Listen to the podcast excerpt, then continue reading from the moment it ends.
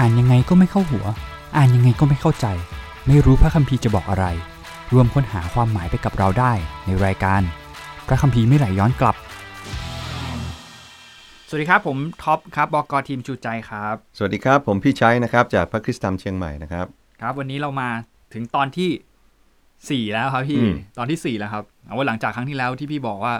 เรื่องของคาอินอาเบลใช่ไหมครับเรื่องคาอินฆ่าอาเบลผลของความบาปมันไม่ใช่แค่เรื่องที่มันมาอยู่ๆแค่ตรงนั้นแต่ว่ามันมาตั้งแต่บทที่สาม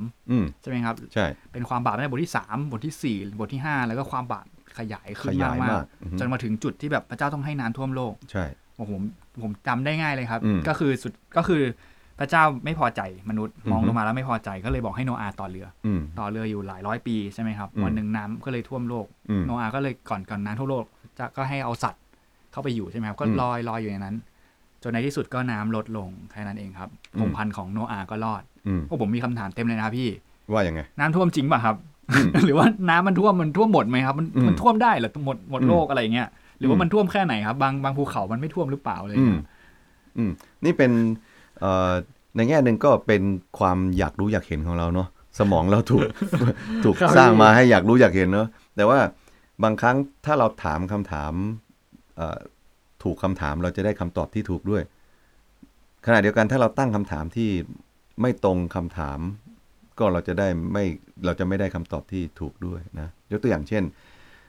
พระคัมภีร์เนี่ยคงไม่ได้เขียนขึ้นมาเพื่อที่จะตอบคำถามของเราที่เราถามเมื่อสักครู่ว่ามันท่วมจริงไหมมันท่วมแค่ไหนเท่ากับว่ามันท่วมทำไมถูกไหมเพราะฉะนั้นบางครั้งเนี่ยเราเราเวลาเราอ่านเราชอบหา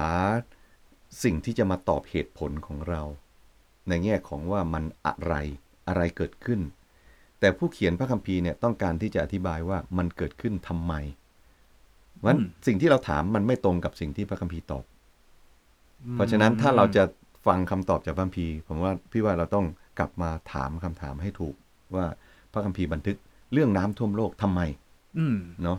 อืมอืมครับนั่นสิครับอืมเพราะฉะนั้นเอ่อเรื่องน้ำท่วมโลกเนี่ยมันเป็นเรื่องที่มีชื่อเสียงมากนะใครที่เคยอ่านพระคัมภีร์หรือชั้นเรียนนวีก็จะตื่นเต้นกับเรื่องของน้ำท่วมโลกเรือโนอาห์ต่างๆนะแล้วก็คิดว่าพระคัมภีร์บันทึกเรื่องราวน้ำท่วมโลกไว้นะจริงๆแล้วมีในโลกโบราณนะมีบันทึกน้ำท่วมโลกเต็มไปหมดเลยอ๋อไม่ใช่ไม่ใช่แค่พระคัมภีร์อ่ะไม่ใช่นะเต็มไปหมดเลยนะยกตัวอย่างเช่นเอ่อของเม็กซิโกก็มีนะเม็กซิโกเออของเม็กซิโกก็มีนะแล้วก็ของฮาวายก็มีนะเรื่องน้ำท่วมโลกฮาวายเออเชื่อไหมของประเทศจีนก็มีจีนเนี่ยนะประเทศจีนก็มีบันทึกน้ำท่วมโลกด้วยนะก็เอ่อการที่น้ำท่วมโลกในบันทึกน้ำท่วมโลกในโลกโบราณมันมีเยอะขนาดนี้เนี่ยอย่างน้อยเนี่ยมันสะท้อนเห็นว่ามันจริงมันน่าจะเกิดขึ้นจริงมันต้องเกิดขึ้นแน่ๆจะเกิดขึ้นระดับโลกเลยหรือจะเกิดขึ้นระดับอ่าบางพื้นที่หรือจะเกิดขึ้นในจุดจุดหนึ่งที่ถือว่าเป็นโลกสมัยนั้นก็อีกเรื่องนึงแต่ว่ามันต้องเกิดแน่ๆมันต้องมีแน่ๆไม่งั้นจะไม่มีบันทึกเยอะขนาดนี้ตามบันทึกเนี่ยเขาบอกว่ามีแต่ตามหลักฐานที่เรามีเนี่ยมันมีบันทึกน้ำท่วมโลกเนี่ยถึงสองร้อยเจ็ดสิบเรื่องด้วยกันโอ้โหขนาดนั้นเลยครับใช่ใช่แต่ว่าเรื่องที่มันมีชื่อเสียงมากที่สุดในการศึกษาวรรณกรรมโลกโบราณเนี่ยเนาะมันก็มีอยู่สองเรื่องนะเรื่องแรกก็คือเรื่องเอ่อมหากาพย์อัทราฮาซิสนะมหากาพย์อัทราฮาซิสนะครับอันนี้ก็เป็นเรื่องที่พูดถึงเรื่องน้ำท่วมโลกนะครับแต่ว่าก็ยังไม่มีชื่อเสียงเท่ากับอีกอันนึงที่เรียกว่ามหากาพย์กิลกาเมชนะมหากาพย์กิลกาเมชเนี่ยก็อ่านแล้วก็ทำให้เราเห็นมุมมองอะไรบางอย่างที่มันคล้ายกับในพระธรรมปฐมกาลด้วยเหตุนี้ถ้าเราจะอ่านเรื่องราวของปฐมกาลน้ำท่วมโลกเนี่ยเราน่าจะอ่านคู่กับมหากาพย์กิลกาเมชแล้วเราจะเห็นอะไรดีๆเต็มไปหมดเลย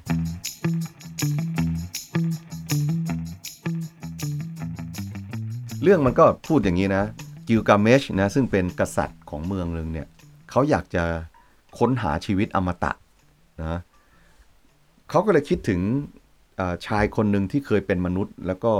ภายหลังเขาได้ชีวิตอมตะชายคนนี้เขาชื่ออุดนาพิชทิมนะแต่รู้ว่าอุณาพิชทีมเนี่ยเขาอยู่ที่ใต้บาดาลลึกเขาก็เลยลงไปที่ใต้พิภพเพื่อที่จะไปห หาอุตาพิชทีมเพื่ออยากจะรู้ว่าทำยังไงทำยังไงถึงจะได้มีชีวิตอมตะใช่ไหมทีนี้พอไปถึงที่ใต้บาดาลแล้วเนี่ยอุตนาพิชทีมก็เล่าเรื่องว่าเรื่องมันเป็นอย่างนี้นะเทพเอียนะเตือนเขาว่าเทพเอนลิลกำลังจะยุยงปวงเทพต่างๆเพื่อทำลายเมืองที่เขาอาศัยอยู่นะดังนั้นเทพเอียก็เลยแนะนำบอกอุชนาพิชทีมถ้าจะรอดนะจงสร้างเรือขึ้นมาขนาดกว้างหนึ่งร้อยยี่สิบยาวหนึ่งร้อยยี่สิบสูงหนึ่งร้อยยี่สิบนะแล้วก็แบ่งเป็นชั้นๆเป็นเจ็ดชั้นอะไรก็แล้วแต่แล้วก็อุชนาพิชทีมก็บอกว่าอย่าไปบอกใครนะถ้าเกิดมีคนถามว่าสร้างอย่างนี้ทำไมอย่าไปบอกว่าน้ำจะท่วมโลกนะให้บอกว่าให้โกหกเข้าไปเพื่อคนจะไม่รู้นะแล้วในสุดก็เทพก็บอกว่าให้เอาสัตว์เข้าไปในในเรือแล้วก็ต่อมาก็เกิดน้ำท่วมใหญ่ขึ้นท้องฟ้าอะไรมีฟ้าร้องฟ้าแลบเจ็ดวันเจ็ดคืนแล้วก็ปวงเทพต่างๆก็กลัวมากเพราะไม่เคยเจอสถานการณ์ที่น่ากลัวขนาดนี้มาก่อนแล้วน้ำก็ท่วมโลกแล้วก็เรือของอุตนาพิชทีมก็ลอยอยู่แล้วก็ในสุดก็น้ำก็ลดแล้วก็อุตนาพิชทีมก็ถวายเครื่องบูชาเทพต่างๆด้วยความหิวนะเพราะว่าช่วงน้ำท่วมโลกไม่ได้กินถวายบูชาของมนุษย์เลยก็ลงมาตอมกันเหมือนกับแมลงวันเรื่องก็จบเออเรื่องก็จบเป็นแบบนี้นะอุตนาพิชทีมก็ออกจากเรือคุณๆคล้ายๆกันเลยนะครับพี่คล้ายไหมคล้ายๆเหมือนกันนะครับน้องอาไปอยู่ในเรือจริงๆที่คล้ายกันอีกก็คือเขามีการส่งนกพิราบก่อนด้วยนะนกพิราบกับอีกาเนี่ยอย่างนั้นเลยครับพี่ใช่ใช่นี่ส่งนกพิราบส่งอีกาด้วยนี่คือสิ่งที่มันคล้ายกันเนาะแล้วก็แต่ว่ามันก็มีสิ่งที่ต่างกันด้วยนะว่าอย่างแรกเลยเนี่ยมันทำให้เห็นว่าน้ำท่วมโลกของในปฐมกาลเนี่ยมีความแตกต่างหลายด้านด้วยกันอย่างแรกก็เป็นด้านของพระลักษณะของพระเจ้าถ้าท็อปฟังอย่างนี้แล้วเนี่ยท็อปคิดยังไงลักษณะของเทพกับพระลักษณะของพระเจ้าจากสองบันทึกเราคิดว่ามันต่างกันยังไงอืมอย่างของพระเจ้าเนี่ยอย่างที่เราฟังมาจากครั้งที่แล้วใช่ไหมครับสามสี่ห้าเนี่ยโลกคือเต็มไปด้วยความบาปแล้วพระเจ้าต้องการล้างความบาปแสดงว่าพระเจ้าไม่ชอบความบาปแต่เมื่อกี้พี่บอกว่าเรื่องเทพเนี่ยคือเทพเหมือนจะรำคาญก็เลยไปยุยงยุยงเทพด้วยกันมันมีความวุ่นวายอ๋อใช่ใช่เพราะว่าเมื่อกี้นี้ลืมที่จะย้ำว่าเทพอยากจะส่งน้ำท่วมโลกเพราะอะไรรู้ไหมเพราะอะไรครับหนวกหูหนวกหูหนวกหูมนุษย์นะมนุษย์เนี่ยมันเสียงวุ่นวายนะนอนไม่หลับเลยนะรำคาญนะซึ่งพอคนมาคนที่โลกโบราณมาอ่านปฐมกาลนะเขาจะมีความรู้สึกอีกอย่างหนึ่งเพราะว่าในโลกโบราณเทพต้องการจะทำลายมนุษย์ด้วยน้ำท่วมโลกเพราะเขาหนวกหูเขารำคาญเทพเขาขี้รำคาญแต่ของพระเจ้าเหตุผลของการท่วมโลกไม่ใช่เป็นการรำคาญแต่เป็นการที่ศีลและธรรมหรือความบาปของมนุษย์เนี่ยทำให้ก่อให้เกิดความโหดเหี้ยมนะศีลธรรมเสื่อมทรามนั่นเองเหมือนสาเหตุมันคนละอย่างเลยนะครับโอ้สาเหตุคนละอย่างเหมือนที่พี่พูดในตอนตอนแรกๆนะครับพอดแคสต์ที่เราทำช่วงแรกๆที่พูดถึงเรื่องแบบพระลักษณะของพระเจ้ากับเทพเจ้าสมัยก่อนไม่เหมือนกันที่บอกว่าเทพสมัยก่อนจะเน้นแบบเดาคาดเดาไม่ได้แล้วก็มีความรู้สึกมีแบบโอ้ยโมโหอะไรเงี้ยมีอารมณ์มีตัณหามีการแข่งแย่งชิงดีอันนี้พี่บอกว่าเอ้ยไม่พอใจรำคาญก็เลยล้างโลกเลยล้างโลกเลยโหนี่โหดเหมือนกันนะครับใช่แล้วก็นอกเหนือจากนั้นเหตุการณ์ที่เกิดขึ้นก็ยังทำให้เห็นว่าหลังจากที่น้ำท่วมโลกเสร็จแล้วเนี่ยในในช่วงขณะที่น้ำท่วมโลกเนาะเหล่าเทพต่างๆนะในบันทึกโบราณนะบอกขดตัวเหมือนสุนัขเพราะเขากลัวมากนะเขากลัว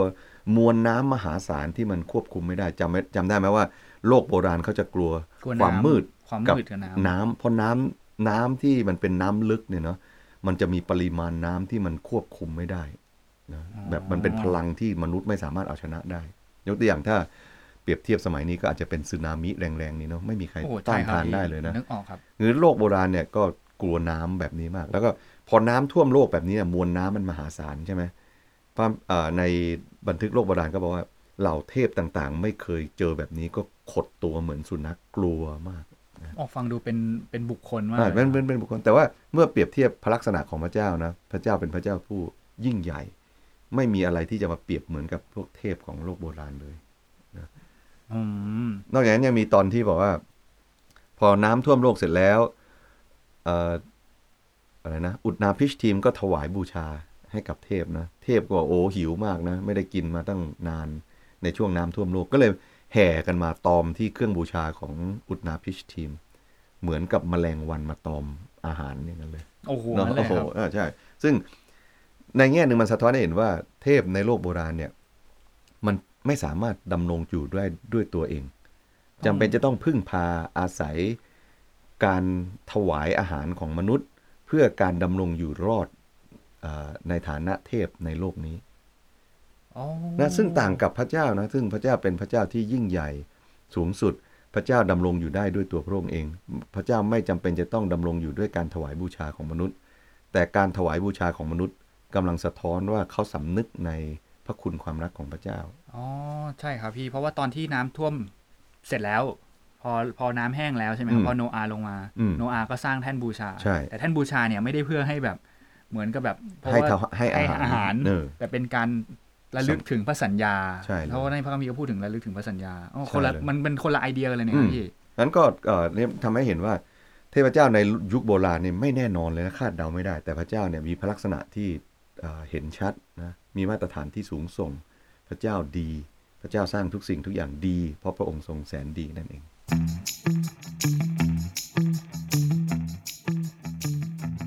อย่างนี้เราก็รู้แล้วว่าพระลักษณะของพระเจ้าคือเป็นพระเจ้าที่ดีใช่ไหมครับแล้วเหตุผลของพระเจ้าก็คือพระเจ้าล้างโลกเพราะว่าความบาปเพราะการเสื่อมศีลธรรมมันเต็มไปในโลกหมดเลยใช่ใช่ไหมครับ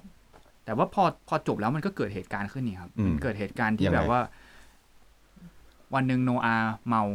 เมาหรือเปล่าไม่รู้ครับอันนี้หมายถึงออกจากเรือแล้วใช่ไหมพอออกจากเรือแล้วใช่ไหมครับพอออกจากเรือแล้วก็คงอยู่ตั้งรกรากแล้วอะไรอย่างนี้ใช่ไหมครับแล้วอยู่วันนึงดื่มเหล้าเมาเมาเหล้าองุ่นแล้วก็มีฮามลูกลูกชายมาเห็นพ่อเปลือยกายอยู่แล้วก็เรียกบอกคนอื่นบอกพ่อเปลือยกายอยู่แล้วก็จบพอโนอาขึ้นมารู้ปุ๊บโนอาก็เลยแช่งครับแล้วบาปนั้นก็ตกอยู่กับลูกของฮามอีกทีนึงเออมันมันหมายเขาอย่างไรครับพี่ก็แปลกเนอะว่าทำไมบันทึกน้ำท่วมโลกมันมามันมาจบที่ใช่ครับการเมาเหล้าของโนอาและนอนเปลือยกายมันดูฟังไม่สมเหตุสมผลเท่าไหร่เนาะครับถ้าเราย้อนกลับไปก็คือว่าความเอ่อการการที่พระเจ้าส่งให้น้ำท่วมโลกมาเนี่ยเพราะเป็นความบาปของมนุษย์ใช่ไหมพูดง่ายพระเจ้ากำลังจะชำชำระโลกเออโลกที่มันบาปเนี่ยเนาะรีเซ็ตใหม่รีเซ็ตใหม่นะรีเซ็ตใหม่แล้วก็แต่พอรีเซ็ตใหม่ขึ้นมาออกจากเรือแล้วก็กลับมาเหมือนเดิมอ่านั่นสิก็คือกลับมาที่การปล่อยให้ตัวเองปราศจากการควบคุมใช่ไหมเปลือยกายแล้วก็มีความอายคุ้นคุ้นไหมเออเปลือยกายมีความอายเหมือนเหมือนนี่เลยนะครับเหมือนตอนที่ที่หลังจากเอวากับอาดัมกินผลละไม้นั้นใช่ไหมครับใช่แล้วเขาก็รู้สึกว่าเขาเปลือยกายอยู่แล้วก็อายใช่เพราะฉะนั้นในแง่นึงเนี่ยเรื่องของน้ำท่วมโลกหลังจากน้ำท่วมโลกแล้วเนี่ยพระคัมภีร์กำลังจะนำให้ผู้อ่านลิงก์กลับไปที่อาดัมกับเอวาว่าเมื่ออาดัมกับเอวาทำบาปแล้วเนี่ยเขาเปลือยกายแล้วก็ก็อับอายซึ่งโนอาหลังจากที่พระเจ้าให้เริ่มต้นการทรงสร้างใหม่แล้วเนี่ยเนาะเขาก็ตกมาในสภาพเดิมก็คือเขายังมีความบาปอยู่ในใจเพราะฉะนั้นในแง่นี้เนี่ยบันทึกน้ำท่วมโลกจะบันทึกทำไมในในเมื่อล้างบาปแล้วแล้วมันล้างไม่สำเร็จนะครับจริงๆแล้วมันไม่ได้สะท้อนว่ามันล้างไม่สำเร็จเท่ากับที่จะสะท้อนว่ามันจำเป็นที่จะต้องมีการล้างรูปแบบที่ดีกว่านี้ในภายหลังนะด้วยเหตุนี้เนี่ยน้ำท่วมโลกก็กำลังสะท้อนให้เห็นว่าพระเจ้าทรงชำระภายนอกแต่การชำระภายนอกมันไม่สามารถที่จะชำระภายในได้จำเป็นจะต้องมีการถวายเอ่อมีการชำระระบบชำระบาปที่ดีกว่าการชำระด้วยภายนอกด้วยเหตุนี้ในพระคัมภีร์เล่มอื่นๆปฐมกาลอพยพเลวีนิติกันดารวิถีเฉลยธรรมบัญญัติเนี่ยเนาะก็จะค่อยๆเปิดเผยว่านี่นะมันมีระบบที่ชำระที่ดีกว่าชำระภายนอกก็คือชำระภายในด้วยการกลับมามีความสัมพันธ์ที่ดีกับพระเจ้าผ่านการถวายบูชานั่นเองนั่นคือในในพระคัมภีร์เล่มต่อไปอ๋อมันกำลังจะส่งไปถึงเล่มต่อไปเพราะฉะนั้นไม่ได้หมายความว่าการให้น้ำท่วมโลกมันมันเป็นเหตุการณ์ที่พระเจ้าตัดสินใจพลาดก็ไม่ใช่แต่ต้องการที่จะเห็นว่าพระเจ้าล้างจริงๆนะแต่ล้างภายนอกมันไม่พอหลังจากนี้ปฐมกาลหรือพระคัมภีร์เดิมจะค่อยๆเปิดเผยว่ามันจะมีวิธีล้างที่ดีกว่าก็คือล้างจากภายในนั่นเอง อ๋อมันไม่ใช่แบบว่าโอ้โหพระเจ้าจากการรีเซ็ตปุ๊บอ้าวไม่สำเร็จอะไรอย่างนี้ใช่ไหมครับใช่อ๋อแต่ความจริงกำลังจะชี้ให้เห็นว่ามันยังไม่เพียงพอใช่เพราะฉะนั้นจริงๆแล้วในพระคัมภีร์เดิมเนี่ยนะก็กำลังสะท้อนให้เห็นว่าพระเจ้ารักมนุษย์มากนะถึงแม้มนุษย์บาปมนุษย์จงใจที่จะปฏิเสธพระเจ้าแต่พระเจ้าก็จะสำแดงพระคุณของพระองค์สม่ำเสมอนะตั้งแต่ปฐมกาลบทที่สามถึงแม้มนุษย์ทำบาปใช่ไหมครับแต่ว่าพระเจ้าก็ยังเห็นเขาปกปกปิดร่างกายด้วยใบไม้ใช่ไหมพระเจ้าก็เอาหนังสัตว์มาห่มให้แล้วก็ยังให้คำสัญญาด้วยว่าพงพันธุ์ของหญิงจะทำให้หัวของงูแหลกคือยังมีทางออกยังมีทางออกเหมือนกับตอนที่แล้วที่พี่บอกว่าพงพันธุ์แห่งความตายใช่ไหมครับแล้วอยู่ๆก็มาทุกคนตายหมดแล้วมาสะดุดที่เอโนดว่าเดินกับพระเจ้าแล้วก็พระเจ้ารับไปใช่เพราะกำลังจะสะท้อนให้เห็นว่าในพระคัมภีร์เดิมเนี่ยมันมีพระคุณของพระเจ้าเต็มไปหมดเลยนะพระเจ้าเป็นพระเจ้าที่รักมนุษย์สร้างมนุษย์ด้วยความรักสร้างทุกสิ่งอย่างดี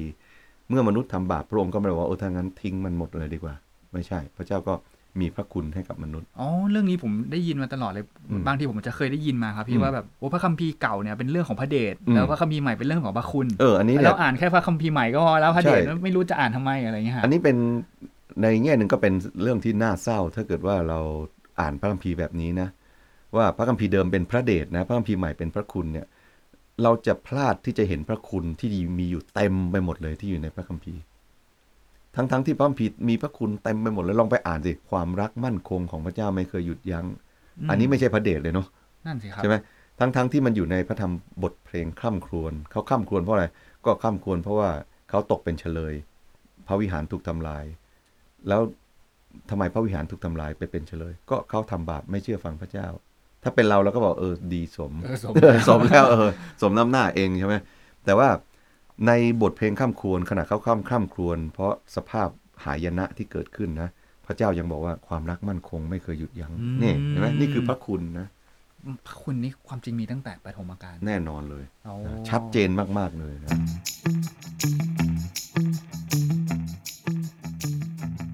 ในเรื่องของน้ำท่วมโลกเนี่ยก็จะมาจบลงที่ว่าการชำระภายนอกมันไม่พอจำเป็นจะต้องมีการชำระภายในด้วยเหตุนี้พระคัมภีร์เดิมจึงขยายให้ให้เห็นว่าพระเจ้าอนุโลมให้มีการชำระภายในแบบที่ชั่วคราวก็คือคนที่ทำบาปให้สำนึกบาปและมาหาพระเจ้าผ่านการฆ่าสัตวบูชาให้สัตว์นั้นเนี่ยตายแทนเราเพื่อเราจะได้รับการชำระจากบาปนะแต่ว่าอันนั้นก็เป็นแค่การอนุโลมชั่วคราวมันเป็นเรื่องชั่วคราวชั่วคราวแน่นอนนะเพราะพระเจ้าพูดถึงพันธสัญญาที่พระเจ้าทำให้กับกับโนอาห์ใช่ไหมใช่ครับพระเจ้าบอกว่าโอเคหลังจากนี้เราจะไม่ชำระโลกด้วยน้ำอีกต่อไปแล้วให้พันธสัญญาก็คือเป็นรุ้งใช่ไหมให้รู้ว่าพระเจ้าจะไม่ชำระโลกด้วยน้ำอีกต่อไปนั่นหมายถึงว่าพระเจ้าจะชำระสิ่งที่ไม่ใช่เป็นโลกแต่เป็นสิ่งชำระสิ่งที่เป็นหัวใจมากกว่าชำระสิ่งที่อยู่ภายในนะด้วยเหตุนี้พันธสัญญารุ้งกำลังจะจะบอกว่าพระเจ้าจะไม่ได้ชำระโลกภายนอกแต่พระเจ้าจะชำระโลกภายในใช่อ๋อโดยก็คือหลังจากนี้จะเป็นเรื่องของพระบัญญัติใช่พระบัญญัติเกี่ยวข้องกับการถวายบูชาแต่พระคัมภีร์เดิมก็รู้ว่านี่มันเป็นแค่การอนุโลมพระเจ้าอนุโลมว่าถ้ามนุษย์ถวายบูชาพระเจ้าก็จะอนุญาตให้มีการรื้อฟื้นความสัมพันธ์ครับแต่มันไม่ใช่เป็นการชำระความบาปอย่างแท้จริงจนกระทั่งการถวายบูชาอย่างสมบูรณ์ผ่านทางเครื่องบูชาที่สมบูรณ์ผ่านทางมหาปุโรหิตที่สมบูรณ์ในสถานนมัสการที่สมบูรณ์เท่านั้น